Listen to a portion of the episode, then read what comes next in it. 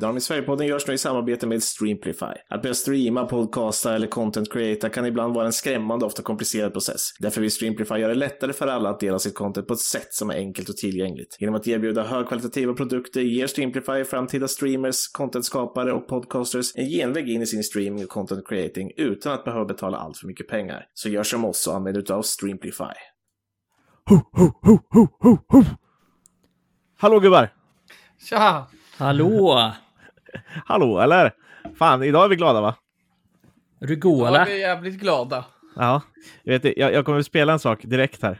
För att jag är så jävla uppe i varv och glad. Spela. Spela Shoreline.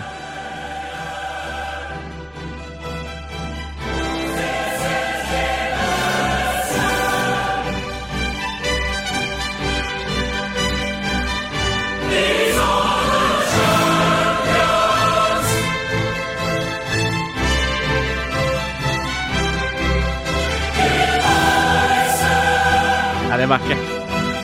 Det är så jävla vackert. Visste ni, vet ni vem som har skrivit den låten? Nej, ingen aning. Eh. Ancelottis morfar. Ah. Det skulle man kunna tänka sig i och för sig. Alltså, Jag skojar bara. Jag trodde det var hans farfar. ja, men fan, det hade ju lätt kunnat varit det. Eller jag är helt ute och cyklar nu. Ancelottis frisör. Fan, jag fick lite kick nu. Så jävla enkelt jag kan lura er och förmodligen lyssnarna också. Alla Ja, ja. Jag bara sprider det. Ja, fast det är ju en sån här grej. Alltså, Så jävla hade, makt. hade ju inte varit konstigt. Alltså, du skulle med kunna sagt att Ancelotti har skrivit den. För han ser ju ut som någon som antingen är fotbollstränare eller så har han stått bredvid Pavarotti uppe på Operan. Och, Ja, faktiskt. Men han är ju också lite Mr Champions League så. ja, i och för sig. Så att det, det hör ju ihop. Uh, Det är kul. kul. vad man har tagit den här jävla hymnen för givet en gång i tiden och hur man nu liksom nästan ryser av tankar att man är med där igen med en framtidstro. Det var inte länge sedan vi var i Champions League, men då hade i alla fall inte jag någon riktig framtidstro som vi har nu. Ja, vi är ganska ofta i Champions League ändå. Även om det har Ja. gått... Eh, alltså det har inte gått bra de senaste tio åren, men vi är ändå relativt ofta med i Champions League. Vi lyckas ju eh, ja, men nästan vartannat år i alla fall ta oss dit. Det är Mm. väldigt sällan vi missar två år i rad eller så. Varannat år Champions League, varannat år Europa League. Mm. Och eh, vi kan väl hoppas att vi får vara med i Champions League några år i rad nu i alla fall. Eh, och vi kommer ju dit, vi ska ju summera den här ligasäsongen lite idag. Eh, men det, det där var väl ändå någonting jag ville få upp tempot med i den här jävla podden. Eh, förra veckan var ju ni inte med. Det var lite sjukt ändå. Eh, första, jag tror det jag sa det då, att det var första gången eh, som jag spelade in utan någon av er. Det stämmer inte. Jag gör Det inte det? Nej. Jag minns när Emil var ny Ja, i, Emil och eh, Melker har suttit med. Då satt med dem. Då Just minns jag att du det. spelade upp så här Emil Lönneberga-dänga för Emil. Nej, men så var det. Men det är inte vanligt, framförallt inte att Mikael äh, lyser med sin frånvaro. Nej, nej, det är det väl gick några så här silly-avsnitt. ja, eh, och kanske något vanligt eller något enstaka. Ja, nå- någon gång. Nu insåg jag att jag varit väldigt långt ifrån micken också. För Ja, ursäkta nu ska du alla. hångla upp micken istället. Ja, precis. Ja, Får du... och jag kan redan nu ursäkta alla i hela världen att jag fortsatt kommer vara jävligt upp och ner. Det är hela jag i ett nötskal. Det, det är det man får med dig. ja. Men eh, ni ska ha att jag försöker. Det ska ni veta om. försöker hålla en jämn nivå i mitt liv och i min Gör du verkligen det? Ja, jag försöker. Jag kan inte säga att jag aktivt skiter i det. Jag är inte Nej, nej, det är helt ju stolt. inte aktivt, men jag tror Och inte du jag- aktivt försöker heller. ja, de hade ändå en liten träningssession här innan i Mm. det här. Men vad kul för er. Ja. Mm. Ja, vi satt här och väntade på Micke med som på? vanligt. Det är lugnt Mikael, du missade inget snack om Championship. Vi satt mest och pratade om eh, Janne. Ja, jag var orolig att jag missade lite snack om Championship. Fear Ja. of missing out. Det blir ju The Hatters i, i, eh, i Premier League nästa år. Vi är inte ledsna för det. Vi, jag är inte ledsen över att Kenilworth Road kommer prägla Premier League nästa år. Det är en helt jävla magisk arena i all sin enkelhet. Ska du dit? Ja, vi ska dit. en jävla bortamatch i London. Och, det hade eh, varit coolt. Svårt att få tag på biljetter till den misstänker. Men det löser vi. Hur länge sedan var det vi kan väl sätta uppe? oss uppe på det där jävla taket där alla bollar flyger. Ja, det kan vi, det löser vi. Tror inte vi kan sitta där länge innan vi blir nedskjutna av någon jävla sniper. Inkräktare. Av en, eh, vad heter det? sådana här som alla flyger runt med nu. Som är så Ja. jävla hotfulla. Vad fan heter de? Eh, Drönare. Drönare. Få en jävla drönare i huvudet. Så, såg ni det där Let's Dance, han, den där aktivisten? Var så, ja, fan vad ont det måste gjort. Vilken jävla smäll. vänta, såg ni Let's Dance? Nej, Nej, jag har men sett alla klipp. klippet. Eh, Jag såg på uh, något annat då. Det där. Låter som att det är aktuellt ens. Ja, men det var ju det var helt sjukt. Alltså, det var ju någon som skrev ut det på Twitter, för det var där jag såg det, att eh, den här kameramannen förtjänar ju en löneökning direkt. alltså det är en riktig käftsmäll med den här kameran. Ja, jävla... Ja, vilken jävla grej. Eh, Ja, herregud. Det var Vad liksom, gjorde du Mikael? Du satt inte och kollade Let's Dance i alla fall. när var det? I lördags.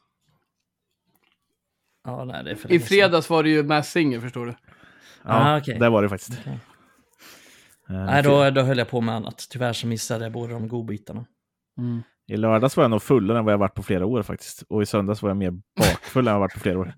Jag kan se att du är extremt bakfull Jonas. Jag kan ha sagt det Ja. innan, men jag tror att du är sinnessjukt bakfull. Man Ja, jag- vill inte vara i vägen när du är full Jonas, för du är ju som en bulldozer både på fotbollsplan och på fyllan. Ja, så att på lördag kan ni behöva se upp lite. Eh, Jag ska försöka. Jag ser verkligen att ditt hår står åt alla håll och kanter. upp. Jag... Eh, alltså, jag, var, jag, jag ser, jag har en bild framför mig.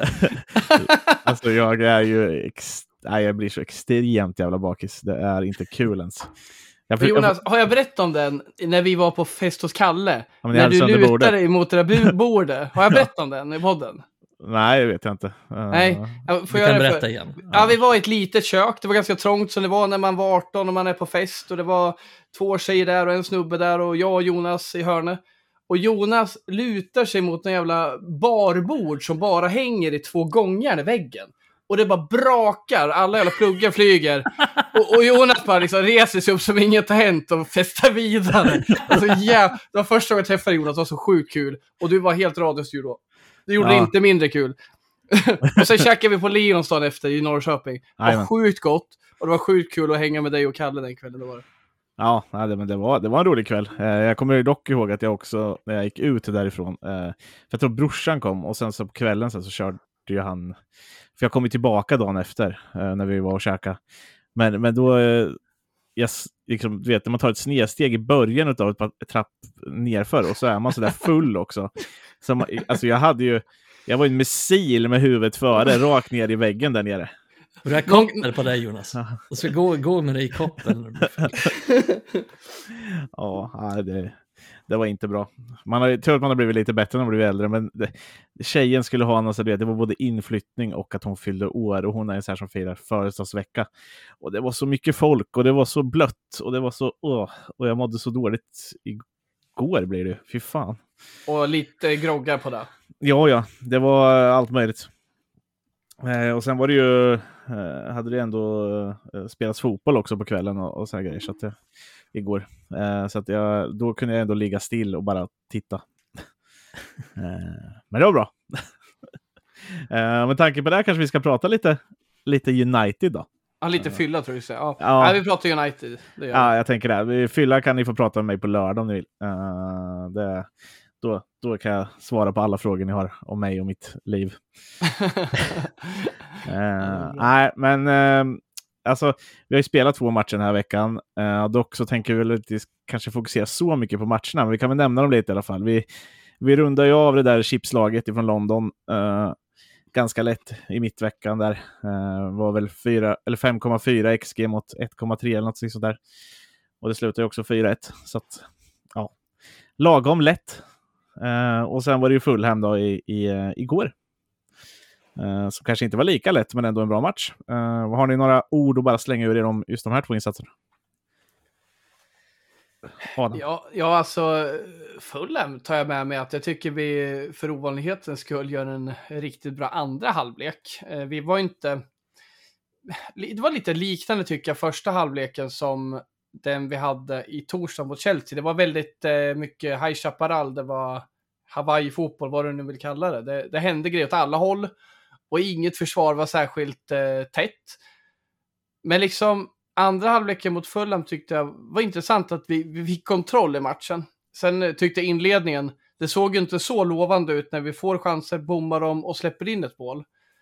Men jag tycker ändå, det är en så här kort sak jag tar med mig. Jag tycker inte vi har haft så många bra andra halvlekar den här säsongen. Och, eh, det är bara en sak jag tänker på. Så jag tycker Men också, även mot Chelsea. Ganska Ja. bra andra Mm, halvlek. mm. Det är så sjukt, jag har knappt någon minne från det så. Men det är som du säger, det var väl så tydligt på mig mot Fulham att jag spelar in podd efter och tänker på det här. Men det stämmer nog mot Chelsea. Och, och det var ju också liknande matchbild, att det var mycket Hawaii i första halvlek framför allt. Att vi hade kunnat släppt in tre mål och vi hade kunnat gjort åtta mål, känns som. Men jag, jag tror att det blir lite sådana här matcher, jag tänker också på det här typ Liverpool 15 4-4. Det blir lite sådana matcher när, när lagen inte har så himla mycket att spela för. Då släpper man lite på sina principer och eh, och det tyckte jag framförallt märktes mot Chelsea. Att, ja, det var inte så att de gick in för att försvara sin, eller försvara liksom en 0-0 ställning eller sådär, utan de spelade ganska öppet och det märktes att de inte, de inte bryr sig så jävla mycket om den matchen. Och ja, men det, det kunde man väl känna eh, liksom, både från Uniteds håll men också från Fulhams håll och från Chelseas håll. Och, och det tycker jag väl präglar de här sista omgångarna i, i många av de matcherna jag har sett också eh, i andra matcher. Eh, så, så jag tror att det är nog helt rätt där du sa det Jonas, vi ska inte snacka så mycket om matcher. För, för det är nog ganska rätt, även om United skapar extremt mycket. Det, jag läste att det var det högsta XG eh, på typ de tre, fyra senaste åren. Ja. Som United hade mot Chelsea då, 5,34 eller vad det var. Men jag tror ändå inte man kan läsa in så mycket av det, för att det blir den här typen av matcher i de här typen av eh, den här typen av skedet av säsongen. Så eh, jag men tror det är faktiskt inte vi kan dra så stora växlar av alla de här sakerna. Ja, kolla Chelseas försvar där också. Fofana och, och eh, alltså framförallt Fofana. Vad håller han på med liksom? Det såg ut som han hade lagt ner och spelat. Eller som att han inte borde spela fotboll, ungefär. Då Ja, blir det ju ja. de här chanserna. Alltså, Ja, då, då får vi ändå ha i beaktande att vi... Alltså det var jävligt många lägen som United hade. United fick extremt många omställningslägen mot Chelsea Mm. i sista tredjedelen där vi liksom fuckar upp det som inte ens räknas in i det. Men eh, ja, det blev Det är en det vi har pratat bisarr match. det var ju en tre mot etta där som Bruno bara skickade iväg bollen på. Helt Ja, sjukt. nej, det var, det var galet liksom hur mycket vi... Hur mycket fel beslut vi tog i, i sista tredjedelen den matchen. Och även Chelsea, det är ju liksom... Ja, ja. Det är deras stora problem också, att de inte har någon som kan göra mål och så. Ännu större problem än vad vi har i det. Absolut. Eh, och fulla matchen som sagt. Det som var kul att se var väl ändå att eh, både Fred och Casemiro helt plötsligt blev eh, Ronaldinho båda två. Eller något sånt. Eh, I alla fall eh, typ Zidane i sina passningar. Det är en helt briljant framspelning av Fred till Bruno och Casemiros lilla no-look eh, chip flip, eller vad man kan kalla det, till Sancho där är ju Mm. också att de är snygga liksom. Ja, jag Ja, vet men, inte eh, vilken som är snyggast. Det är fem plus på båda. Vilka Ja, det är fem plus på båda, men-. Men det är liksom, alltså, de är bra i de situationerna. Alltså både Fred och Casemiro är ganska bra i sista tredjedelen. Jag vet att folk kommer säkert rynka på ögonbrynen när jag säger det om Fred, men han har fan många, jag kollade på så här antal nyckelpassningar i United per match. Då är ju Bruno såklart etta, men Fred ligger ju tvåa, trea där med Sancho i att ha flest nyckelpassningar per Ja. spelad minut så i United. Och Casemiro är också jävligt bra på de passningarna i just, just sista tredjedelen. Mm. Eh, Det är det jag, jag har sagt det förut också, men att man ska, man ska liksom skilja på de här sakerna som att Fred till exempel är jävligt dålig när han är felvänd utanför vårt eget straffområde. Han är dålig under press, men han är ganska bra när han väl kommer upp i sista tredjedelen och får de här längre. Det kan vi ändå se på antal mål och assist och, och som sagt nyckelpassningar som han har. Han eh, gjort Man många får ju poäng ändå den se här det som bra liksom. För att Ja, men han har ju frodats också i det här spelet. Det är ju inte så Mm. att han alltid har varit bra i tredje, sista, sista tredjedelen. Men jag håller ju helt med dig och du har varit tid att säga det. Han är underskattad i sista tredjedelen. Ja, han- exakt. han- Det är han lite det jag vill komma som- till. Ja, och du, du har helt rätt. Och, och så här, Och Casemiro inte är ut så grym under- i sista Det såg inte tredjedelen. ut så under Solskjaer. Det hade inte sett ut så för Casemiro heller. Det här Nej. spelet skapar dynamik. Det gör det lättare att spela. Det är mer rörelse. Precis. Och Casemiro är ju, det har han överraskat i tycker jag. För han är jävligt bra i sista tredjedelen. Både på att göra mål men också på att slå de här passningarna i sista tredjedelen. Sen tycker jag också han är lite hafsig liksom, på egen plan. Han slår bort ganska mycket. mm, Eh, och sådär. Och där är han inte lika säker i passningsspel, men han är jävligt vass i sista tredjedelen på att slå avgörande passningar. En jag tycker var helt fantastisk, det är Malasha. Alltså. Vi, vi har en Mm. spelare där som är jävligt trygg i press för att vara så ung. Och väldigt bra med bollen. Jag tror han kommer bara bli bättre och bättre och bättre. Vi kan slipa på honom för att bli en mindre händelsestyrd back. En mer smart back. Det tror inte jag är några problem. Det kommer med rutin. Jag tror han kommer vara som bäst när han är 28 och det är om fem år. Men han är redan nu riktigt bra. Han kommer kanske inte eh, konkurrera ut Shaw. Och jag tror väl liksom att vi kan behöva två bra spelare. Men, så här kunde inte jag säga i höstas. Fan vad han utvecklas den här säsongen. Det är intressant det där, för när han kliver in i mitten mer i matchen. När vi liksom breddar med Dalot och eh, Malasha kliver in som en resurscentral för att kunna etablera kontroll. Då tänker jag hellre honom långt ner i plan med boll vid fötterna än Fred. Och det är inte för att Fred är dålig på det. Han är sämre, absolut. Men det är för att Malasha är så jävla trygg med bollen. Och det där tyckte jag touchen kunde vara lite sådär i höstas. Lite dumma beslut, men han skolas den här killen alltså. Och jävlar vad bra han kommer bli. Jag vet att många har lyft ett finger för att han är oslipad, jag håller med. Jag är inte orolig dock. Inte ett jävla dugg. Jag tror han kommer bli helt jävla fantastisk. Och jag tror vi kommer, eh, vi kommer nog få se han eh, lite mer nästa säsong, det tror jag faktiskt. Sen kommer Shaw första valet, men Shaw måste vilas. Det kanske är så att vi kommer använda Shaw som mittback. Vi kanske hittar en annan roll åt Malaysia. Jag tycker det är en fantastisk fotbollsspelare. Och det här hade jag inte sagt om inte han passar så jävla bra i Ten Hag spel. Jag ser ingenting i hans spel som inte passar med oss. Tänk dig Nej. också vad aggressiva var. Mm. Lindelöf aggressiv. Casemiro aggressiv. Malaysia aggressiv. Det är jättemycket lättare att vinna andra bollar då. Och, åter, och, och, och pressa. Men Jag där tycker han sa passar du, perfekt i profilen. Och det kan jag inte säga om Dalot. Jag tror på Dalot. Men jag tycker inte han levererar på samma sätt. Inte, inte, inte efter skada. Alltså grejen är att vi... vi Nej, det är så synd. För, för han var fantastisk då, Dalot. Ja, för han var ju bra just det där, precis som du säger, det här progressiva. Både progressiva med boll, men också utan boll. Att han var där uppe, låg och störde hela tiden, vilket gjorde att vi kunde vinna bollar på andra ytor. Sen såklart också att eh, han fick spela mycket med en varann i form eh, bakom och bredvid sig. Som täckte upp där som ett jävla monster hela tiden. Eh, och, och då var han ju superbra, plus att han själv då var i så mycket bättre form. Och, och kanske lita mer på sig själv än man verkar göra just nu. Även om jag tycker att Dalot också sista ja, men ändå, han har kommit tillbaka mer och mer i alla fall. Eh, det börjar komma tillbaka, men Wan-Bissaka Absolut. har ju varit bättre. Eh, men jag gillar just det här, precis som du säger, typ Lindelöf. Alltså om man tittar bara de första matcherna när Martinez blev skadad och spelade med, med Shaw, han var inte dålig.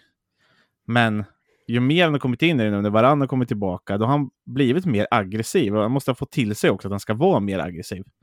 Och då blir han Mm. också så mycket bättre. Ja, men han har ju blivit skitbra. Alltså, det, Ja. Jag börjar till och med fundera på Lindelöf om... Ja, men nu fattar han sin plats. Erik Ten Hag vet hans svagheter, han vet hans styrkor och han har nyttjat dem. Och jag vågar inte säga någonting om Lindelöf alltså, men det fan vad bra han har varit. Jag vill också ta tillbaka med Dalot. Jag tycker visst han passar perfekt i Erik Ten Hags lag, men han visar inte det just nu. För han är inte alls lika aggressiv som han var. Det vi ser, såg Malasha var igår, så var Dalot i början på säsongen, det som gjorde att han blev en nyckelspelare. Men han Mm. måste också steppa upp där, han måste ju leverera varje match. För som det ser ut nu, det är för många på olika placeringar i planen som gör att du kan inte ha en, tre dåliga matcher. Då kommer du bli petad. Mm, Inte för att de är mycket bättre fotbollsspelare, men för att det, det är rätt många nu som jag tycker Erik Ten Hag har fått igång i sitt spel. Och jag tycker Lindelöf och Malasha är två som jag inte trodde skulle utvecklas så mycket den här säsongen. Jag har till och med funderat på Lindelöf liksom. Maggan vill ju ska dra. Vi kanske kommer in på det. Men Lindelöf som det ser ut nu, har inget problem med honom som reserv. Han har ju varit jättebra. Ja, men, Jag har inget problem att starta mot City heller. Jag ser liksom att han ska bli överkörd mot några, några grisiga spelare. Jag ser inte det som ett stort problem längre med tanke på att han har blivit så aggressiv på sistone. Ja, och att det är lite så här, man, man har kanske varit lite oschysst för att eftersom Maguire har faktiskt varit så pass dålig som han har varit under tiden i United. Han har också haft sina bra stunder, det är inte det. Men det har ju också hämmat Lindelöf ganska mycket. För att han har behövt täcka upp för mycket av Maguires grejer. Eh, och den, den kan jag ändå köpa i mångt och mycket. Det behöver han inte göra lika mycket med Varann när Varann är lite i form.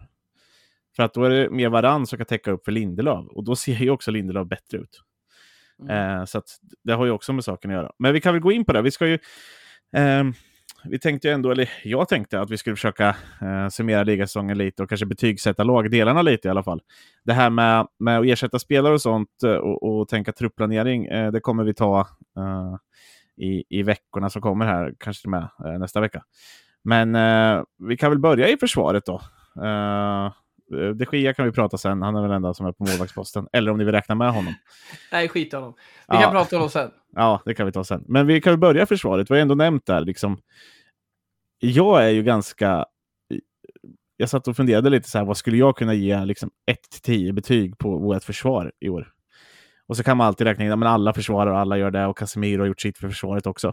Men alltså det är en stark åtta och nästan uppe och pillar på nio med tanke på att jag tycker att nästan varenda person har levererat mer eller mindre förutom Harry Maguire. Eh, och, och, då har inte han varit asdålig. Det är inte så att han har skämt ut sig när han har kommit in på plan. Eh, eller någonting sånt. Men vi har två vänsterbackar som mångt och mycket åtminstone är Alltså Shaw eh, gör ju en fantastisk säsong igen när han vikarierar som mittback också. Eh, Malassia som du precis nämnde. På mittbackarna har vi ändå Lindelöf som spelat upp sig väldigt bra. Martinez, Varann och vi redan pratat om massor kungliga där bak. Och på högerbacksidan så hade vi Dalot första halvan av säsongen. Andra halvan har ju Van Bissaka varit helt fantastisk. Så att mm. det har svårt att inte vara där uppe och pilla på de betygen. Jag vet Nej, inte det... exakt gränser, men jag har sett 10 av 10. Jag kan inte se att det blir bättre. Jag kan inte se någon svaghet i vår backlinje. Jag kan se såklart att vi kan bli bättre, men sett till det materialet vi har, vi har ju maxat. Det kan ju egentligen bara bli sämre med det här materialet nu. Alltså om man ser till truppbredden där bak. Vi har fått spelare som Lindelöf, Malasha, AVB att leverera. Det trodde inte jag i höstas. Det är fan unikt jävla bra jobb Erik Ten gjort med vår backlinje alltså.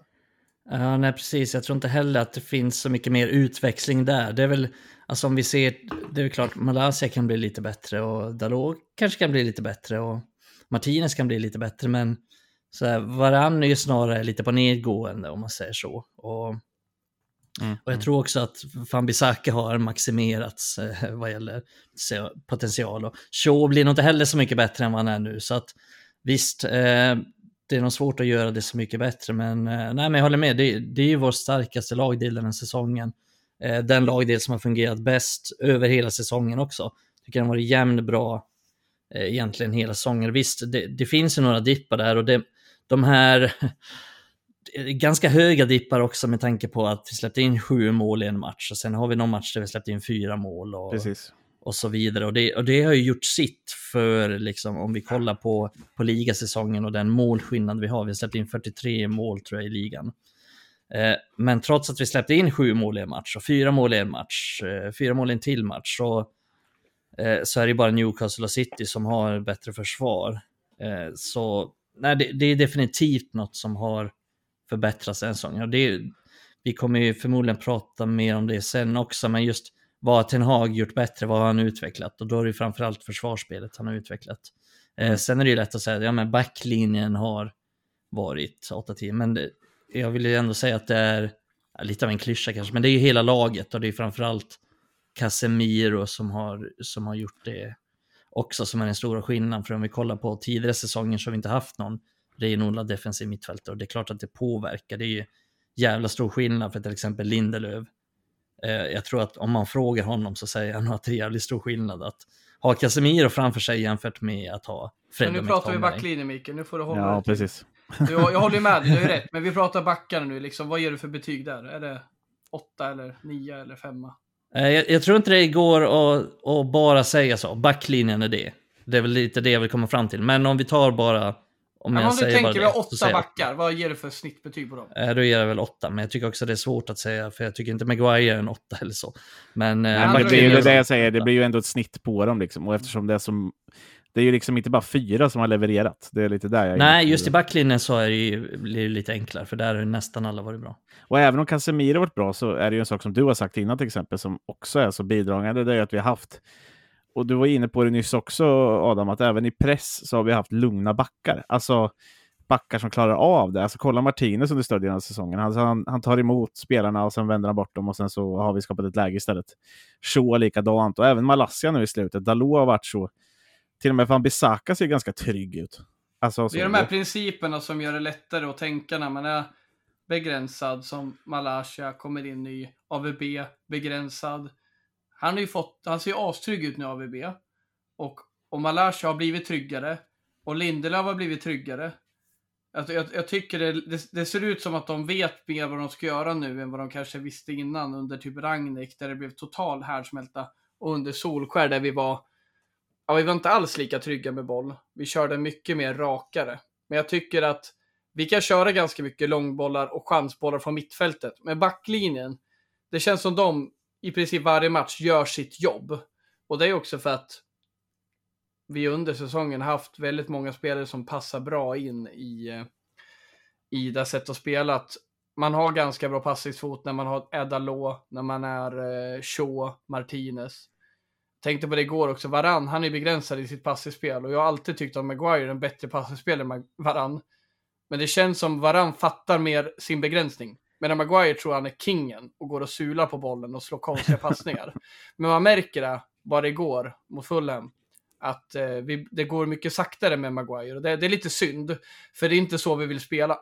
Varann, han är inte bra med bollen, men det går ganska fort när han levererar den. För han vet, om inte jag är, snabb nu, då sätter jag mina, motstånd, eller mina medspelare i knipa. Så det, vi måste nog stänga den här diskussionen om backarna nu, men jag tycker det är bara värt att poängtera att alla backar verkar förstå Erik Ten Hags eh, eh, spel. Och där kommer vi in på mittfältet. Kanske inte riktigt tycker att alla förstår eller har förmågan för att uppfylla de rollerna Erik Ten Hag kräver. Mm. Och vi kan väl gå över dit då. Och jag tänker mittfält så får vi väl räkna in. Det är Fred McTominay eller McFred. Uh, sen har vi Casemiro, Eriksen, Sabitzer. Ska vi ta med Bruno? Glöm eller... inte Donny van de Beek och Bruno. Ja, men jag tänker, ska vi räkna med Bruno där eller ska vi räkna med Bruno i anfallet? Det... Han har Nej, vi kör båda. Bruno på mittfältet. Ja, egentligen kan vi räkna med honom i båda, för att han eh, faktiskt bidragit till båda. Han har ju spelat både ytter och, och lite falsk nia och allt möjligt. Så att, eh, men, men, han kan åka med här också. Eh, och, och, du kan få börja där, Micke. Va, vad tycker du om vårt mittfält? Ja, eh, så jävla svårt. Det är ett helhetsbetyg när det är liksom ja, så, jo. så ojämnt. Men det är väl godkänt liksom 6 av 10 eller någonting sånt. Jag tycker inte det är så mycket mer än så. Jag tycker att vi har svårt i, jag, ska, jag höll på att säga alla matcher, men i jävligt många matcher och framförallt under den andra halvan av säsongen tycker jag vi har svårt på mittfältet. Vi tappar många matcher, vi blir överkörda lätt på mittfältet. Eh, vi har nästan aldrig, en vi har nästan aldrig kontroll på några matcher och så. Men sen har vissa spelare varit bättre och vissa varit sämre, men överlag så knappt godkänt. Men om du får eh, säga typ då, ge Fred ett betyg. Eh, utifrån den roll han har, ja svårt. Eh, Fred har ändå varit sexa, sjua tycker jag den säsongen. Ja, och jag vet också att du har varit lite inne på det nu, att, och även du Adam, men att han kanske har spelat lite för lite mot vad han borde. Eh, så, och då är det ju Christian Eriksen vi kanske har varit lite kritiska mot när det har varit eh, interna chatter och sånt där. Men vad, vad, skulle du ge Christian Eriksen för betyg istället om du ger Fred en 6-7? Uh, nästan samma. Alltså, jag tycker nästan Fred har varit bättre utifrån den roll han har, mm. liksom, om man tänker så. Uh, och förväntningar man har, så blir lite besviken på Eriksen, framförallt kanske under andra halvan av säsongen här. Uh, sen var han ju skadad och så, men tyckte han var bra i början, men sen tycker jag han har sett väldigt trött ut. Och jag tycker ofta vi, när han spelar så har vi ofta svårt i matcher eftersom eh, lite det jag var inne på innan, att vi blir överkörda på mittfältet och vi får jävligt svårt att hänga med. Jag tycker det hände väldigt mycket, till exempel i matchen mot Chelsea, att jag tycker Chelsea var bättre än United första halvleken och det är mycket därför att de kommer igenom väldigt lätt på mittfältet ofta när Eriksen spelar, tyvärr. Och även om Casemiro spelar och, och täcker upp väldigt mycket så räcker inte det riktigt. För jag tycker han är, jag tycker han är så otroligt dålig utan boll. Och jag tror att vi kommer komma in på det när vi ska möta City. Att spelar vi till exempel Eriksen som en av två sittande med Casemiro, då förlorar vi liksom hundra gånger av hundra den matchen. Uh, så jag tycker att han har, han är, han är, han är godkänd, men han är inte så mycket mer än så faktiskt. Och jag Nej. tror att jag har lite svårt att se faktiskt, jag börjar tänka på det mer och mer, svårt att se honom ens ha en roll nästan nästa säsong. Ja, men alltså, jag trodde ju med att, och, och min tanke när vi värvade honom var att han skulle vara en form av kanske eh, Bruno rotationsspelare, alltså att vi skulle kunna ja, använda honom som tia. Och det är väl typ det enda jag kan se honom göra nästa säsong. För att ja. jag tycker inte, jag, det är tråkigt att bara hålla med, men jag tycker att han har varit ganska katastrofal. Framförallt som du säger defensivt och framförallt efter skadan har han varit ännu värre just i det. Jag tyckte det han var ganska... Ser väldigt liksom som att åldern tar ut, han är inte supergammal, men liksom som att, att fan jag har svårt att se honom komma tillbaka. Han ser väldigt, väldigt trött och sliten ut. Men han är ju inget defensivt geni heller. Alltså det är inte Nej, så det att han är är asbra på att veta exakt hur han ska pressa och hur han ska tackla. Eh, Det är väl lite det som är Freds egenskaper istället, att han är ganska duktig på att pressa en spelare. Eller jävligt jobbig att möta rättare sagt. Sen om han är så duktig på att pressa, det är en annan femma. Men eh, han ger sig ju liksom inte. Det vore ju förödande nästa säsong om vi kommer till första omgången. Även efter transferfönstret såklart och liksom har han som startspelare. Det kommer inte ta oss framåt. Jag är också besviken med det vi har sett de senaste månaderna. Jag tyckte han var bra ett par matcher efter comebacken för att vi hade ett uppdämt behov att få lite kontroll. Men han är helt slut eh, varje match. Däremot, är du, är du allvarlig med det där Mika, att du inte kan se någon roll åt honom? Jag tänker att han, han sitter på bänken, hoppar in här och var. Han kan stötta i en bred leverans i olika kupper. Han vet vad han ska göra, det behöver vi inte berätta för honom. Däremot kanske han inte ska spela 90, 90 minuter, 10 matcher i rad. Jag menar, har det gått så långt att du inte tror han kan leverera någonting? Vi snackar ändå om en spelare med lång erfarenhet, kanske inte gråter för att han får sitta i bänken och förlänga sin karriär med tre år i en stor klubb. Eller är det något jag missar? För jag menar, det är ju inte så att när vi möter eh, typ Palace, säger vi, eller Burnley, nu är inte Burnley på exempel längre, men där det är lite lägre tempo, där vi har mer kontroll. Du ser inte att han kan leverera där heller. För jag köper ju där du säger, han har ju sett förfärlig ut nu under våren. Men det tror inte jag är det nya läget liksom. Det är väl snarare att han, precis som många andra, får spela lite för mycket och uppe på det är han ganska gammal. Men du ser liksom inte att vi kan ha han, jag tänker så här, vi kommer byta ut en eller två spelare från, vi kanske lånar ut eh, Maino, vi kanske fimpar McTominay. Jag menar, det skulle ju behöva innebära att vi skulle då behöva lägga till ännu mer spelare. Eller missar jag något här? Ja, men så är det ju. Men eh, du nämnde så att han kan spela mot Palace kanske. Jag är inte säker på att han kan det. Han kanske, han är Jag bra i tycker de han är så dålig alltså. Nej, han är bra i de matcherna när han får extremt mycket tid och där lag kanske sitter tillbaka och ger oss totalt initiativ. Jag Säg tycker vi får Everton mycket mer kontroll i de matcherna. Precis, Everton, eller även Brentford som fick någon jävla Ja, psykbryt och slutade pressa men- oss. Tyckte han var men- skitbra då. Men det är typ två matcher av 20. Ja, men sen Så har vi ett gäng matcher i kuppen. Vi har ett gäng... Ja, man måste bara fatta det här. Är du redo att fimpa han? Och vad gör du då istället? Är det Eh, så köp- illa? Alltså, vi pratar... Alltså, jag förstår om du säger McTominay till mig. Va? Jag förstår om du säger McTominay. Vi måste göra oss av med honom, för han håller inte nivån. Ja, men jag ser inte Eriksen som tillräckligt användbar och du pratar om inhopp. Jag ser inte att han kommer in och gör någon stor skillnad i, i, i någon match egentligen. Alltså jag, jag ser honom som, han är bra när han får starta mot Bournemouth femma, när de bara sitter tillbaka. Men jag tror att de matcherna kommer bli väldigt, väldigt få. Och då, om vi pratar till exempel så här rotationsspelare, då ser jag hellre Fred som rotationsspelare, för jag ser honom som väldigt mycket mer användbar. Men det är två helt olika Eriksson. spelare, det är ju det. Jo, jo, men jag, ser ser inte att... båda. Jo, men jag ser inte att det är... Jag, jag tror inte att han kommer göra tillräckligt mycket nytta för att vi ska kunna ha Eriksen på bänken och slänga in honom eller starta honom en av 20 matcher. Jag ser Fred som en truppspelare på så vis att det finns vissa matcher där vi kommer behöva ett annat spel och där är han helt fantastisk. Precis, och han kan alltid komma in i en match. Jag ser också tror en bild för kan komma Eriksen. in. Kommer in med pigga ben då, fast de är gamla. Kommer in där vi behöver få mer kontroll, vi ligger under med Men han bidrar inte till på. kontroll. Jag tycker inte Han- han bidrar till kontroll. Men det, det du säger att han är bra från start, absolut, men det är då det är fart på motståndarna. I andra halvlek, då kanske de backar hem lite mer, försöker hålla en ledning. Jag ser absolut, tycker också han är, bidrar till dynamik. Men sen, som du säger också, han är inte den som kan täcka upp för Casemiro, ta löpmeter du pratade om innan. Jag förstår ju det, men jag förstår ju inte hur han inte ska kunna bidra i en trupp. För, för det, då, då låter det som att han är typ Brandon Williams, alltså han är inte tillräckligt bra. Och säger du det, då köper jag det, för då tycker du det. Men jag måste bara fatta att du tycker inte han är tillräckligt bra. Nej, jag har ju sagt det nu några gånger, att han är användbar när vi möter Bournemouth femma. En match av 20. Från start ja, men du ser inte Ja, han är men jag ser inte att- aktuell för inhopp heller. Alltså, säg att man gör byten i, i, i minut 70. Då är ofta matcherna fram och tillbaka. Det svänger, det kommer kontringar, det är mycket dynamik.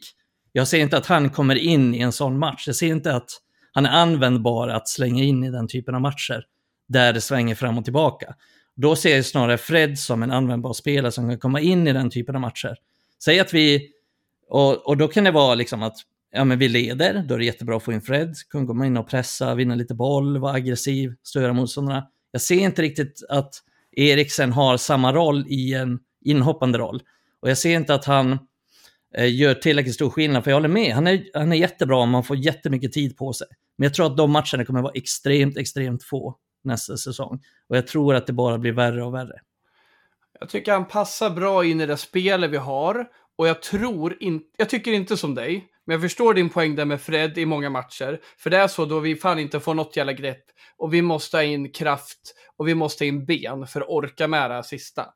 Så, ja, problemet om vi ska fimpa Eriksen, vilket vi kanske gör nu, det är att vi måste ju ta in nya spelare i en Ja. trupp som redan behöver nya spelare. Så det är inte så att vi bara behöver två nu, vi behöver tre då. Nej, det är det som är, det är det som är problemet liksom. Och, det där, och du pratar ofta nyktert runt balans och därför måste jag fatta, är du redo Fimpan? Absolut, men då måste vi tänka till här alltså. Då måste vi fan in med Meino i truppen redan den här säsongen tänker jag.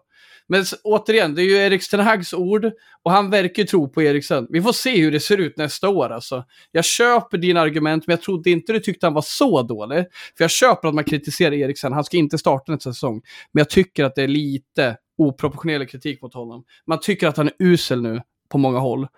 Och det håller jag fan inte med om. Alltså, jag tycker Nej, men alltså det är bra. snarare att jag, Jag jag han- tror inte att Ja. han har en så stor roll i den här truppen. Alltså, jag tror inte han... Du underskattar hur mycket kontroll vi behöver på mittfältet. Det är inte många Ja, som har jag kontroll. tror Vi inte att ser matchen mot Fulham. kontroll. Fred och Casemiro på mittfältet. Ja, men jag tycker inte Casemiro han håller i till taktpinnen. kontroll. För att få Nej, kontroll så behöver vi Och det är vinna där vi går mittfältskampen. isär. Det är där vi går isär. Ja, men Jag exakt. För att få kontroll behöver du vinna mittfältskampen. Du behöver, ja, han är en bra passningsspelare. Han är bra liksom när han får mycket tid. Men jag ser inte att han liksom kommer att ta tag i matcher och, och Det gör han det inte. Han är ju inte en Frenkie de Jong. Han är inte Nej, en precis. liksom... eh, en uh, Gündogan. Jag köper det, men han bidrar till fan mer kontroll än Fred och mer än kontroll än Jag är Casemiro. inte säker på att han gör det. Nej, för ja, men fan, jag vet hur du har satt dig i den här Fred-skutan och den är intressant. den är inte dum, men jag tycker du överskattar honom nu om du snackar om att han har mer kontroll än Eriksen. Den Ja, här han diskussionen måste vi Missförstå mig rätt. Alltså, Nej, han vill inte på inte kontroll genom att den här traditionella kontrollen genom att ta tag i bollen, lugna ner. Men han bidrar till kontroll med att vi får bättre balans när han väl kommer in och vi får ofta tag i matcherna när han kommer in. Du säger Eh. inte att han har grym kontroll, det fattar jag med, och det vet vi båda, Mm. han är begränsad. Men du säger att han har mer kontroll än Eriksen, och där går vi isär. Men det här Mm. tar vi upp i höst. När Fred vi upp i höst. är slaktad, då kommer jag sitta där. Jag sa När Fred det. spelar för Fulham menar du? Var- Ja, det, vi Nej, får men- se. Alltså, det När är, Mikael alltså, sitter på fyllan och sjunger Vi rör och vi vidare. om vi, om vi liksom ska sammanfatta det här mittfält, alltså om vi, nu kommer vi komma in på lite saker som vi, Vi har inte ska stora problem. Vi har, vi har stora problem på mittfältet Ja. och det, det kommer ske mycket för att vi har dels den här åldersstrukturen. Eriksen är gammal, Casemiro är gammal, Fred är inte ung. Eh, Sabitzer, som i och för sig bara är på lån, inte heller ung. Alltså vi, vi har ett ganska gammalt mittfält och vi har många spelare som kräver lite specialroller. Och jag ser att Fred kan vara en nyttig truppspelare. Jag ser inte Fred som ovärderlig. Jag har sagt till och med innan att jag är beredd att släppa Fred. Och det är jag. Om vi skulle ha- Säg att eh, Ten Hag får så här, ja men du får köpa fem mittfältare. Ja men då gör jag mig av med Fred på en gång. Men vi har inte riktigt de resurserna och det är det som du sätter dig emot med Eriksen också misstänker jag. Eh, men jag är ju inne lite så här, ja men vi behöver, säg att vi köper två mittfältare. Då har vi kanske Casemiro och så har vi Fred och så har vi två nya mittfältare och så har vi, säljer vi McTominay och gör oss av med Eriksen kanske. Eh, ja, men då ser jag det som, som ganska vettigt så här, men det kommer inte bli så. Så det kommer ju säkert bli så att Eriksen behövs på ett eller annat sätt eftersom vi inte har, eh, vi har inte råd och vi måste prioritera andra positioner också. Eh, vilket gör att han säkert kommer behövas på ett eller annat sätt. Men ja, om vi säger en, en, eh, en liksom situation där jag får bestämma fritt, där där vi kan ta in flera nya spelare, då ser jag inte riktigt att han har, kommer ha så stor roll. Om vi säger så här, jag, jag tror inte att han kommer göra så mycket nästa säsong. Jag tror inte han kommer göra så stor skillnad. Nej. Lite som Phil Jones. Det är så här Mikael, egentligen, egentligen gillar inte jag Eriksen. Jag vill bara försvara honom för att jag var den första i världen att avslöja att han var på väg till United. Ja, det var du. Det var Ja. du som breakade det. Du, fan, du har kontakt med honom. Det är det. Ja. Ja, men det är också... Danneman. Jag kan egentligen förstå båda er två i det här. Eh, och ganska roligt att bara sitta och lyssna på er också. Delen. Men du tycker, håller inte med någon? Precis. det är det som men du tycker egentligen. ja, men jag, alltså, jag är någon så här mitt emellan uh, grej så här, för jag tycker... Alltså, jag, även om det bara är två matcher, han kanske bara spelar fyra eller fem i Premier League, kostar han så mycket att ha kvar då? Alltså jag tänker han bidrar ju med mycket annat som ni inte nämner här, vilket du är lite inne på Adam, i rutin, omklädningsrum, eh, just ifall vi får in lite yngre spelare också i laget så är han en sån som är ganska viktig i det där, skulle jag tro. Han har spelat länge i Premier League, eh, gjort många Champions League-matcher, alltså mycket sånt som bara är vi har inte fullt av det där som är som vana från just Premier League eh, i laget. Eh, som också har gjort liksom bra ifrån sig där. Alltså Varann och Casemiro kan ju bidra med hur mycket som helst i just den fronten, men annars är det liksom de Gia eh, i mångt och mycket som har liksom lyckats i, i Premier League. Eh, och, och, lyckats är ju liksom, hur många år sedan var det? Alltså så. Ja, men vad, har Eriksen lyckats bättre än säg Fred i Premier League? Ja, men han har ju ändå varit en, en framstående spelare i, som typ alla lag ville ha eh, i ganska många år när han var i Tottenham. Alltså när de var som bäst. Ja, ja. Jo, men jag, jag, ja, jag, men nej, jag fan, Mikael, han vann ju EM med Danmark 92. Vad fan, nu du ge. Nu, du, du avskyr fan Eriksen. Han vann ju liga med Spurs också. han vann vad heter det, Toyota Cup eller vad fan heter det? Honda... Audi Cup kanske. Audi Cup, ja skitsamma. ah, ja. Men eh, du har gett lite... Men vad tycker ni om mittfältet då, om vi summerar upp det sista då? Jag sa ju någonting 6 av 10. Jag tycker det är svårt att bedöma. Alltså, men jag landar någonstans... Eh, alltså, grejen, grejen är att jag landar i det och liksom räknar nästan Bruno lite utanför, för Bruno är så jävla speciell i laget. Så han är nästan en egen kategori. Och då hamnar jag någonstans på nästan fem... Ja, det är svårt att komma över fem. Just på grund av att jag tycker nästan bara att det är Casemiro som har hållit en jämn, eh, eller en nivå som ändå håller honom runt 7-8 liksom. Och de andra är där nere med 5-6 och då, ja, säg 6 då. 5-6 ja. någonstans. Jag håller med, jag håller med. Uh, och då, då, kan vi väl ta lite anfall då, men vi kan ta lite Bruno först. Och där är det så här, det har ju varit en jävla hysteri om honom eh, sista tiden känns som när jag läser Twitter. En del tycker att han har varit dålig under säsongen, en del tycker att han har varit superbra och att det kanske är hans sämsta säsong i United. Men så tittade jag och hittade lite så statistik från Data MB och lite sådana grejer. Alltså han... Förstå om vi hade haft, alltså killen är i topp i de topp nio ligorna så rankar han topp 99 procent, alltså han är bättre än 99 procent av alla andra spelare i XAG, alltså assist per match. Eh, som han snackar vi Bruno nu eller? Ja, nu snackar vi Bruno. Mm. Mm. 0,47. Eh, alltså skulle han ha och, och, och det kan ju rättas ut med en ny anfallare. Ja, precis. Det är lite där jag menar. Alltså, om man bara hade haft det. Hade man haft Harry Kane i, i år och han hade haft det här eh, liksom, assist per match-grejen så det, är bara att kolla sist. Det är samma sak med Sancho. Han borde ha haft kanske två eller tre assist de sista matcherna. Men så har man haft Weghorst på avslutningsfronten. Eh, eller Rashford som inte alls är i målform längre på det sättet som han var precis efter VM. Precis, det är därför det... Jag blivit mer och mer irriterad på folk som är så jävla besatta av mål och assist. Liksom, mm. Hela tiden kolla på. För det går liksom inte att styra över det. För att, precis som du säger, Sancho skulle kanske haft två, tre, fyra assist de senaste matcherna. Eh, och han har, varit, han har varit riktigt bra de här tre senaste matcherna, men det, det har inte riktigt synts i statistiken att han har varit det. Eh, och det är, det är svårt att påverka när, liksom, när det är Weghorst som avslutar. Och det är samma med Bruno. Jag tycker nästan att, jag har ju varit kritisk tidigare mot Bruno, och det är framförallt det här med att han slår bort så jävla mycket bollar. Jag har inga problem med att folk slår bort bollar om man försöker slå en avgörande boll. Men jag tycker han har, det är så jävla många onödiga bollar som han slår bort. Alltså det är liksom inte bara när han försöker slå avgörande. Är, han försöker klacka på egen plan, han försöker göra det och det. Och det har jag stört mig på med Bruno. Men jag tycker faktiskt att han gör kanske sin bästa säsong den här säsongen. Eh, och då är ändå hans statistik, liksom så här mål assist, sämre än han har haft tidigare. Mm. Eh, så, så absolut, och han är ju framförallt i det här laget så är han extremt viktig för att jag vet att jag sa det i något tidigare avsnitt där, att han får ju saker att hända. Om vi ser på Sancho till exempel och Anthony så är de de är bra med bollen och de är bra på att bibehålla bollen och de är bra på att de slår inte bort så mycket. Men vi behöver spelare som får saker att hända också. Och det är Bruno Fernandes och det är Rashford. Och därför är de våra två bästa och viktigaste offensiva spelare också. Eh, så jag tycker nästan att han har, han gör, ja men kanske sin allra bästa United-säsong faktiskt. Alltså rent spelmässigt och i grunden så Ja, rent spelmässigt. Eh, och, och det kan man ju bara, alltså, vissa statistikpunkter kan man inte komma undan, som precis den jag nämnde. Eller så har du nyckelpassningar, där är han liksom bättre än 98 procent av alla spelare. Ja, men Eh, han skapar slår- extremt mycket Precis, för... och han, han gör ju det hela tiden. Sen så har han vissa grejer som är lite sämre i, i hans liksom pass completion och sådana saker. Liksom. Alltså hans, hur många han liksom klarar av. Och det, men det har ju med att göra med svårighetsgraden av passningar och sånt där också. Så att det, han slår väldigt mycket passningar framåt. Uh, det är skillnad mot många. Och så, det är inte bara rulla bakåt och i sidled.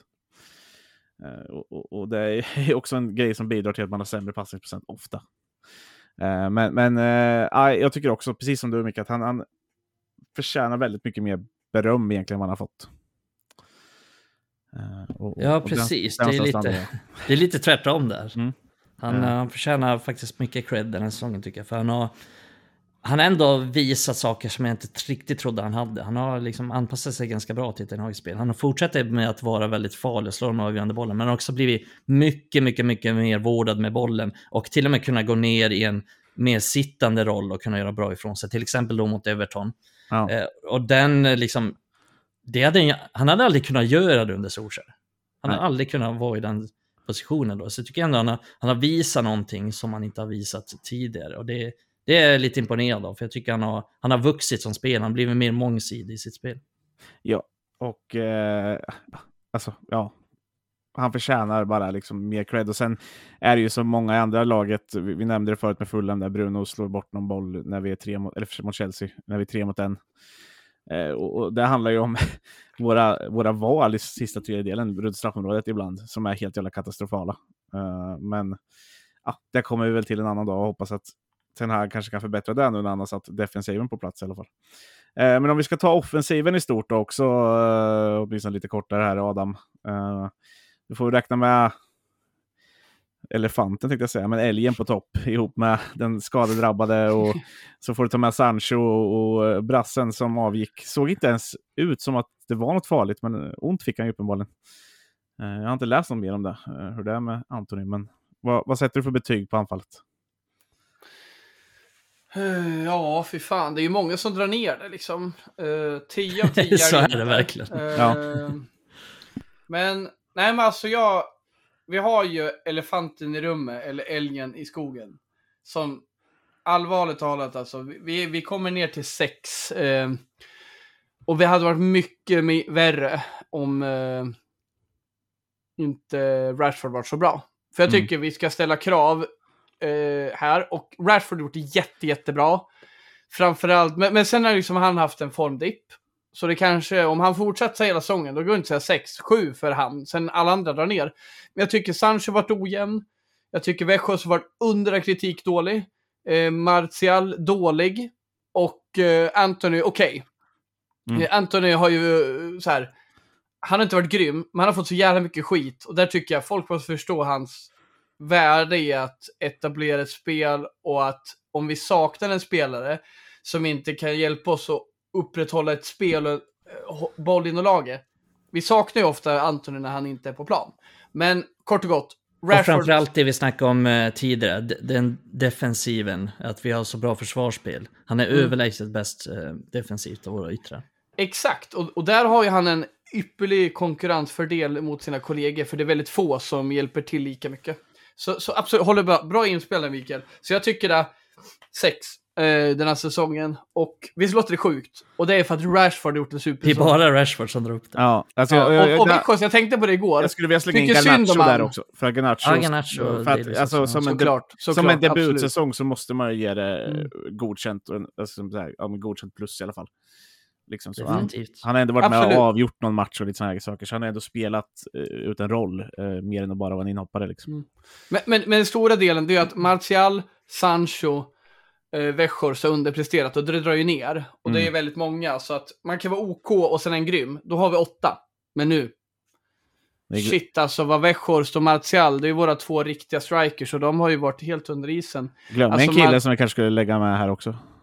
Men fan är det? Är det någon Han Darren som- Bent eller? Ja, han som lämnade i... Kevin Phillips. Cristiano Ronaldo. Ja. Just det, han Han, drog han spelade den här säsäsongen. Jajamän. Helt sjukt. Det Fan. känns som han eh, var länge Direkt han drog så vände säsongen. Ja, lite faktiskt. Vad fan hände där? Blev han tjurig eller hur var det där? Han... Ska vi dra den igen? Har du någon jävla gammalt urklipp från, från Piers Morgan? Ja, det skulle man ju haft egentligen. Alltså. Ja. Jävlar. Alltså, Nej men alltså jag börjar Han ska ju såklart med i listan och han har ju också underpresterat. Ja, men du, vi får ändå kolla så här att... Jag tänker bara så här på antal mål. Ja, vi gjorde fler mål än förra säsongen. Ja, men det är inte... Det var liksom inte så svårt att slå det, men... Alltså, vi ligger riktigt jävla dåligt till vad gäller gjorda mål. Vi har ju liksom Ja. lika många mål som Brentford framåt. Vi har ju 12 mål färre än Tottenham. Vi har liksom typ 14 mål sämre än Brighton och mycket färre mål än Liverpool och Newcastle och Arsenal och City liksom. Ehm, så jag vet fan en som femma, sexa räcker. Om vi, ba- om vi ser till helheten av offensiven. men man kan ju Rashford en nia och resten typ sammanlagt Trea. trea. Liksom. ja men typ. Vad hamnar vi då på? Så här, mattesnitt, median, medelvärde och så vidare. Ja, det måste... Nej men, eh. Nej, men det är liksom, det har ju varit vår svaga position, alltså svaghetspositionen. Så att jag lutar nog nästan mer åt en 4-5 där om vi ser till hela liksom anfallspositionerna där. Ja. ja, och det är ju det är som du säger, det är ju Rashford som räddar upp det. Eh, Garnacho är svår att räkna med, men, men han har ändå bidragit liksom. Och Antoni gör det OK. Det, Mm. det är ju där vi är. Det är där vi är. Ja. Resten är underkända. Ja, eh, och även om Sancho nu kanske börjar visa framfötterna så är frågan om man gör det tillräckligt i tid för att inte ha en, en utsatt position även nästa säsong. Liksom. Ja, nej, men han, han har inte varit katastrof liksom. Han är ju, han är ju underkänd. Ja, det, och det är ju så. De här bedöms ju också ännu mer på framförallt poäng, eh, assist och mål. Och när de inte levererar det och det är inte tillräckligt många av dem som levererar det, då blir det ju så här, tyvärr. Eh, Mm vi har en kille som har gjort, vad gjorde han 18 mål i ligan och sen så var nästa eh, Bruno på 8 va? Eller något sånt där. Uh, så att det, ja. Inte helt OK från våra kära anfallsspelare. Uh, tänkte ta upp en sak till när man summerar säsongen och det har ju det här med hemma och bortaspelet. Uh, och det har ju lite med det du sa precis. Och det vi har pratat om. Vi har 48 poäng på hemmaplan. 36 mål framåt, 10 insläppta. Och på bortaplan 27 poäng. 22 mål framåt, 33 i arslet. Eh, det här är ju hemmaplan-spelet är ju i liksom eh, liga title charge-klass alltså. Ja, vi är tvåa i ligan uh, på hemmaplan. Ja, men det är ju det är så bra det kan bli. Det går inte att säga mycket om det. Men, men liksom, eh, bortastelet är ju West Ham. Eh, det är mitten i tabellen. Crystal Palace. Det är så illa. Så det är ju där vi behöver slipa. Jag har säkert fel här. Jag bara får en jävla flashback av att nu ska vi inte jämföra oss med Liverpool, men även de har haft tuffa tider och byggt upp sitt lag och sin klubb för att eh, börja leverera under Klopp. Och det har vi gjort tidigare i den här podden, så det behöver man inte vara orolig för. Men att de hade också en sån, de hade också god, gott gry i truppen, men sen hade de en sån problem med sina bortamatcher vill jag minnas. Och det är väl det. Det är väl good enough att börja med att få vår hemmaplan till en borg som man alltid gillar att prata om i England. Eh, Mm. Men jag tycker det, det är så dåligt på bortaplan så det där måste vi verkligen göra något åt. Alltså det, det blir verkligen pinsamt så när vi är, är... Ja, absolut, det tycker jag. Jag tycker det är ett helt annat lag vi ser på pappret. Eller på planen menar jag.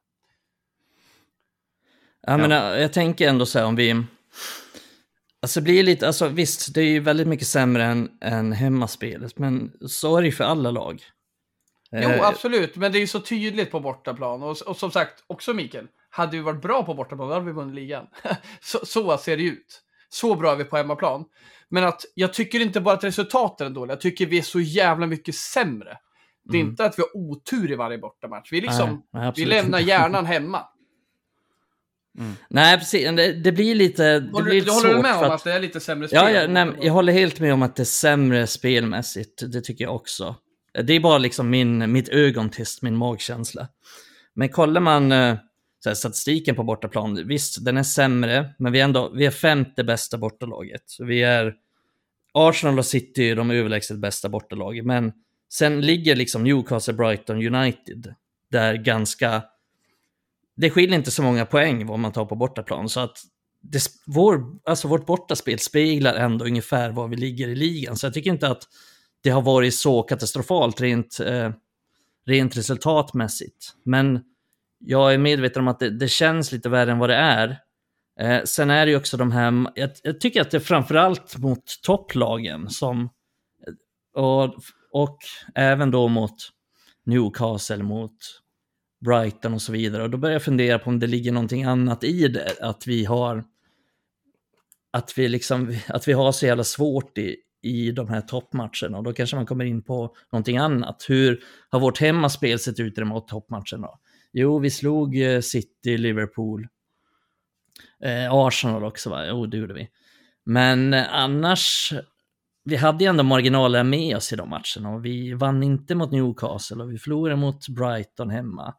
Eh, så att jag vill nästan slå ett slag för att det är snarare i de matcherna, alltså själva toppmatcherna som vi har haft det svårt i. För vi har ändå, vi har vunnit även borta mot, eh, mot bottenlagen. Vi liksom så här, ja, men vi vinner mot SA-15 borta, vi vinner mot Bournemouth borta, alltså vi vinner de matcherna. Men det är snarare så här mot Liverpool som det har varit katastrof, mot Brighton, mot City, mot Arsenal eh, och så vidare och så vidare. Så jag, jag, tror att det har med det att göra, att det, det, liksom, det är svårare matcher.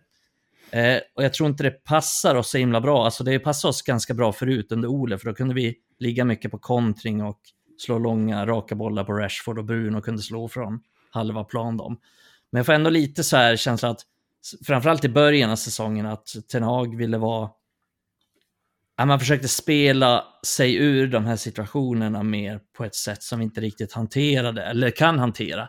Och jag tror och tänker att han lite mer i slutet av säsongen har blivit lite mer pragmatisk i att han har insett att ja, men vi, vi kan inte åka till, eh, eh till Emirates liksom och försöka spela oss ur situationen. Vi får förlita oss på att sitta tillbaka och slå lite längre bollar. Jag tycker att han har gjort det lite mer i de här, ta till exempel matcherna mot Newcastle, vi spelar ganska defensivt hela matchen i den ligacupfinalen. Eh, vi gjorde det även mot Brighton i, i semifinalen och försökte även göra lite samma sak i, i bortamatchen mot dem också. Att vi låter dem ha initiativet, vi är lite mer pragmatiska i den typen av matcher. Så att, ja, jag vill nog ha lite större underlag innan jag drar på stora trumman. Men klart, jag håller med, det, det har inte sett bra ut spelmässigt. Det har det verkligen Men ta med det över när vi ändå ska prata City här nu också. Då. För vi måste ju avsluta med lite City-snack här också innan vi lägger på här. Vad, hur tar vi oss an den matchen då med tanke på det? För det här är ju inte hemmaplan för någon av dem, men det är ju inte hemmaplan för United heller på det sättet. Så hur, hur, hur tar man med sig det in i den matchen? Sorry, vad sa du? Jag fattar inte riktigt. Nej, men det här som Micke precis pratade om, alltså just att vi var mer pragmatiska på slutet, men att bortafacit har varit så. Nu ska vi spela en match mot Manchester City som inte är hemmaplan för någon, men det är framförallt kanske inte hemmaplan för United med tanke på hur det ändå har sett ut resultatmässigt. Vi har bara släppt in tio mål på hemmaplan. Mm. Hur tar vi med oss det här tankegångarna liksom in i, i den matchen? Ja, liksom, jag tror inte att vi ska försöka spela vårt spel. Eh, Eh, I alla fall inte det som han vill i grunden, men mycket av det vi gjort den här säsongen där vi, där vi Ja, men i alla fall mot City. Jag, jag, tycker vi, vi ska spela lite som vi gjorde förra matchen mot dem. Alltså, inte så jävla mycket bollinnehav. Lite rakare, men jag tycker vi gör det i många matcher.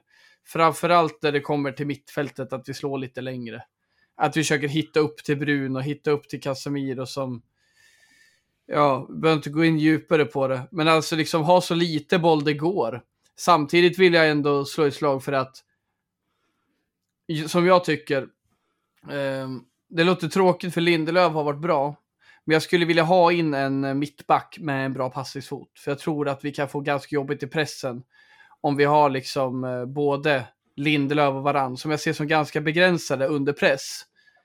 Eh, mot City. Inga, alltså, Linderöd, jag ska bara lägga till det med Linderöd, jag tycker att han är en ganska säker passningsspelare på så sätt. Han har liksom funktionell teknik, han slår inte bort så många bollar. Man är ganska feg i sina passningar tycker jag. Mm. Han har ju två, tre gånger per match där han slår sådana enorma långbollar, men det är sällan han försöker bryta linjer med sina passningar, utan han, han tar ganska säkra alternativ och det kommer inte det kommer inte hjälpa oss så mycket mot City. Jag tror inte nej, att... Det kommer bli några långbollar från de Gia istället. Som ja, precis. Så att, nej, jag tror inte att... Där hade vi ju verkligen behövt Martinez för att han kan spela oss ur de situationerna när, när, City, när City pressar oss. Men eh, om, om jag bara kommer in på så här, vad är våra chanser mot City så tror jag att det är jag tror att ja, nej, vi kommer inte kunna spela oss ur några situationer. Vi kommer inte kunna spela, försöka spela ut City. Liksom. Jag såg, det finns lite olika sätt att ta sig an City. Jag såg ju till exempel Brighton mot City och Brighton försökte ju liksom matcha City i, i Citys spel. Eh, och det gick ju ganska bra för dem, det blev 1-1 i matchen för att de är ju bra i det spelet. Men jag tror att skulle United försöka göra det så skulle United bli... Ja, men United skulle förlora ganska stort mot City. Eh, för vi är inte där i vår process, alltså vi, vi kan inte spela det spelet mot City och spela jämnt. Utan vi kommer ju få förlita oss på att Nej, men lite, lite som under Solskjaer-tiden. Det är trist att vi fortfarande kommer tillbaka till det, men förhoppningsvis får vi ändra oss eh, de kommande säsongerna. Men, men, just nu så är det vår bästa chans att vi spelar ganska raka bollar upp mot, mot Rashford och så vidare och så vidare. Och sen tror jag också en annan sak att vi försöker vara väldigt aggressiva och att vinna andra bollar och verkligen kanske slå lite längre bollar. Vi behöver inte nödvändigtvis komma igenom, men att kanske Kyle Walker nickar bort bollen och sen är vi där med Fred till exempel. Vi vinner den bollen, kan komma i anfall mot deras försvar.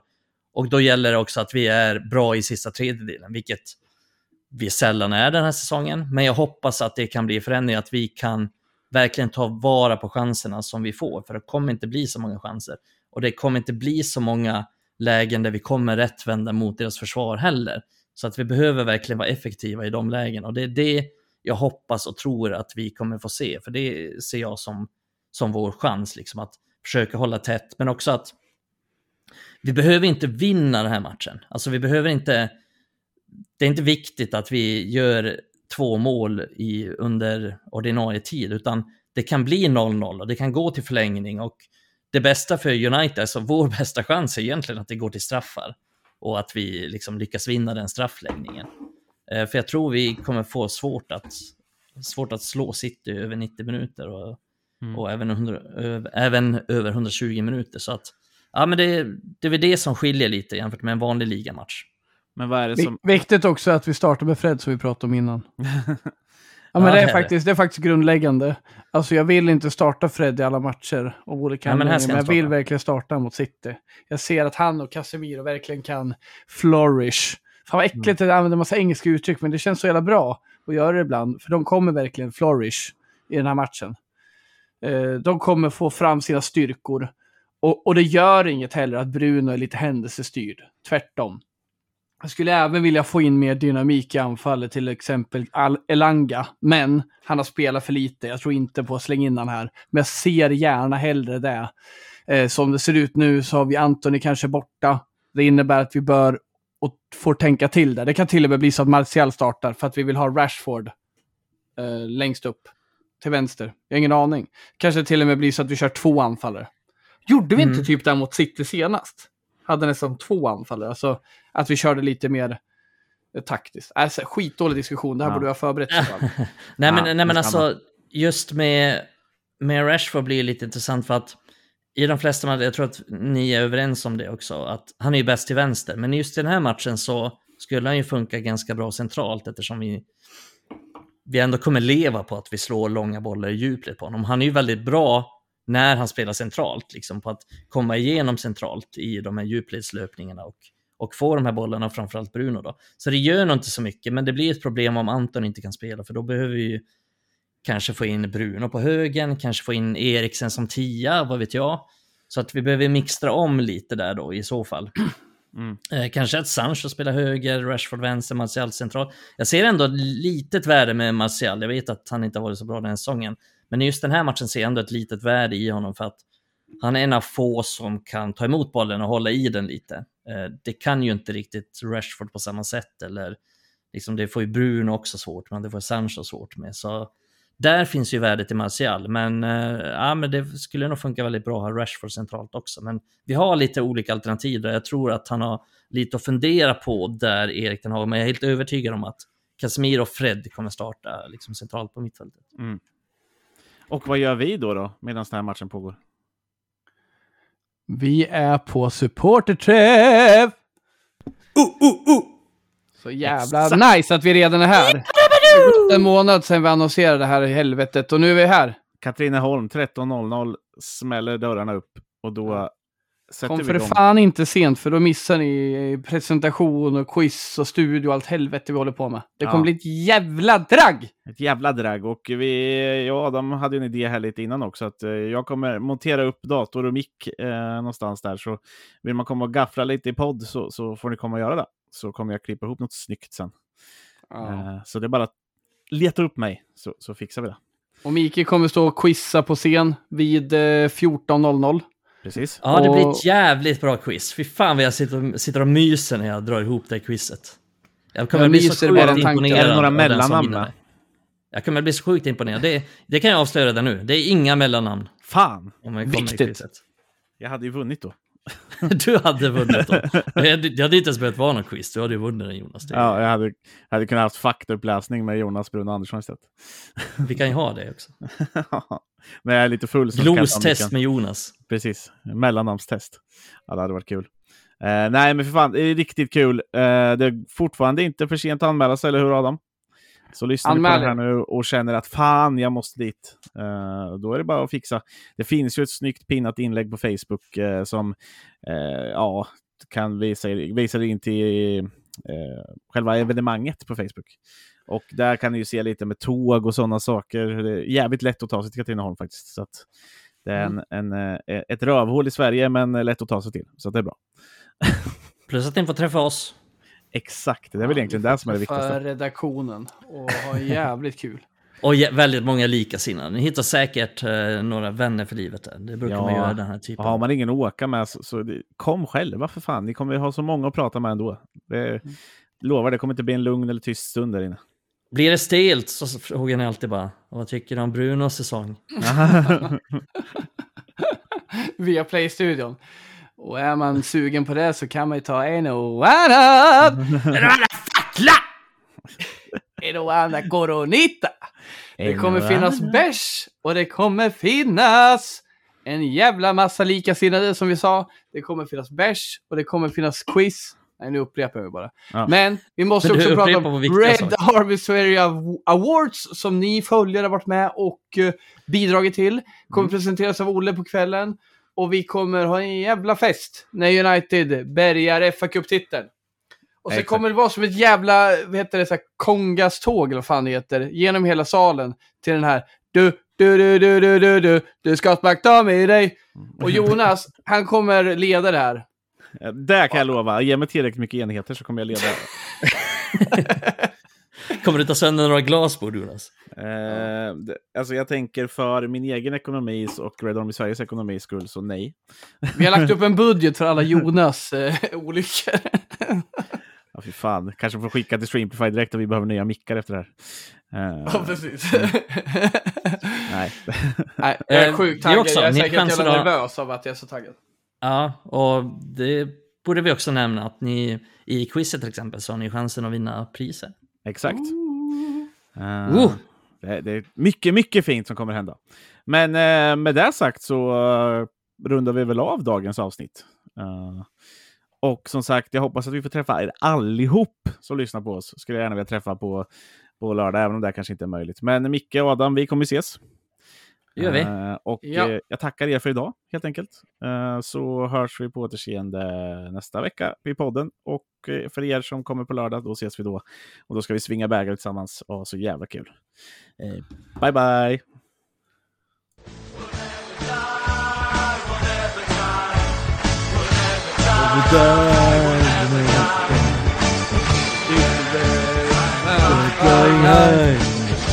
United,